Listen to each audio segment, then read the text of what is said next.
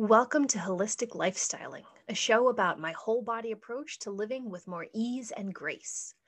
I'm your host, pelvic floor coach Paula Billick. In my side life, I'm a movement teacher and an herbal educator. I love my work, but the time we spend together is only the start of your healing. Whether you join me for a reformer Pilates class a couple times a week, learn my pelvic floor program over a few months, or take my DIY herbalism course or other herbal workshops, I'm trying to share tools with you that you can take with you for the rest of your life to keep improving on whatever it is you want to improve. This show, Holistic Lifestyling, is a peek into how to get it done. Each episode is going to share tips and tricks and steps you can take to fully incorporate what you're learning from me and from all your other teachers. Every journey begins with a single step. And when you start making tiny shifts and changes with these tips, you'll find yourself on a whole new path before you know it. This should be simple, but it's not necessarily easy. These holistic lifestyling tips are the ways I teach my clients to make it less hard to keep practicing throughout their days and lives. I'd love for you to join me at my website, paulasherbals.com, where you can explore my free resources hub and my first steps mini courses when you're ready to bump to the next level of whole body wellness. For now, get ready to style your life holistically with today's holistic lifestyling tip.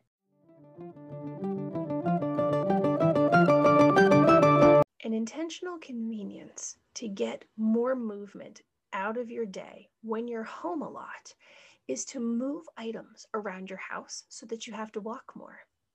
For example, if your bedroom is upstairs, maybe you put all of your shoes in the basement, and then every time you want a different pair of shoes, you do a couple of flights of stairs in order to go get them.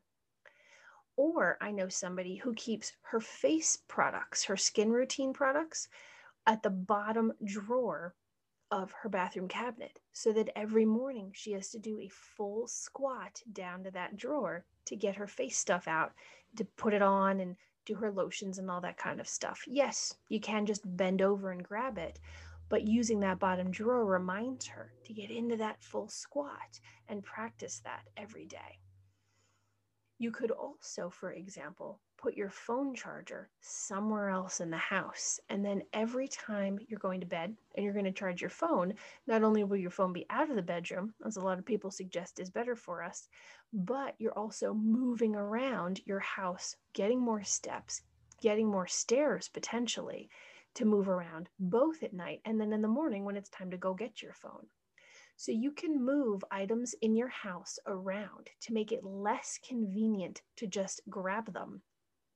And that's going to get more movement out of your day as you walk around your house to do all of these things.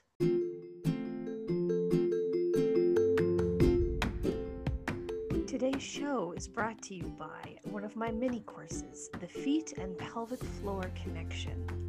Here's the fun thing about this connection the nerves that come out of your spine to innervate your pelvic floor are the same ones that go to your feet. So while it can be difficult to know exactly what's happening in your pelvic floor, we can easily see what's going on in your feet. Just take off your shoes and look. Feet give us some information about the pelvic floor. Begin improving the strength and mobility of your feet to improve your pelvic floor right away with this mini course the feet and pelvic floor connection on my website, paulasherbals.com. The question is what do toe spreaders do? We spend most of our lives in shoes, and most of those shoes have very narrow toe boxes that come to some type of point simply because aesthetically we think it looks good. But what that ends up doing is really squishing your feet together. And you have 26 bones, 33 joints, 19 muscles, and 107 ligaments in each foot. When you wear shoes that encase your whole foot and don't let it move, all of those structures, all of those joints get weak and they get stiff and they don't have the mobility that they need to keep you safe and healthy when suddenly you're relying on those feet to do something like keep you up and hold your balance. toe spreaders are a great step to gaining mobility in your feet. Most people find toe spreaders to be really uncomfortable the first time that they try it. I usually suggest that people start with yoga socks, those toe socks, because just that ability to put that little piece of fabric between your toes is enough to drive people crazy at first. They're so used to having their toes pressed together that just that little thin piece of fabric between the toes is, causes some really anxious brain feedback.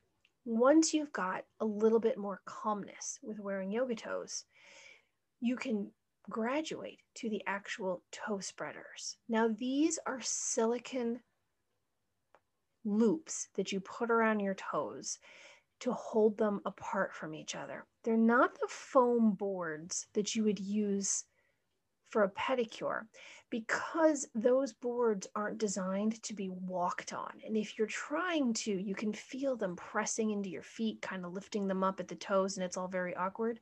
The silicone toe spreaders are designed to be walked around in. And in fact, if you could find a pair of slippers, perhaps, that you can fit your toe spreaders or your spread out toes with those toe spreaders into, you'd be able to practice with these toe spreaders no matter the temperature in your house. Your toe spreaders stay on for just a couple of minutes to start with. We don't want you to lose circulation in those tight feet as you're starting to pull them apart. Getting space between the toes isn't only relevant for the part of your toes that you can see, don't forget, each toe has bones that run the length of your foot all the way back to the ankles. So we're trying to get space in between all of those foot bones, not just your 10 piggies that you can see at the end of your foot.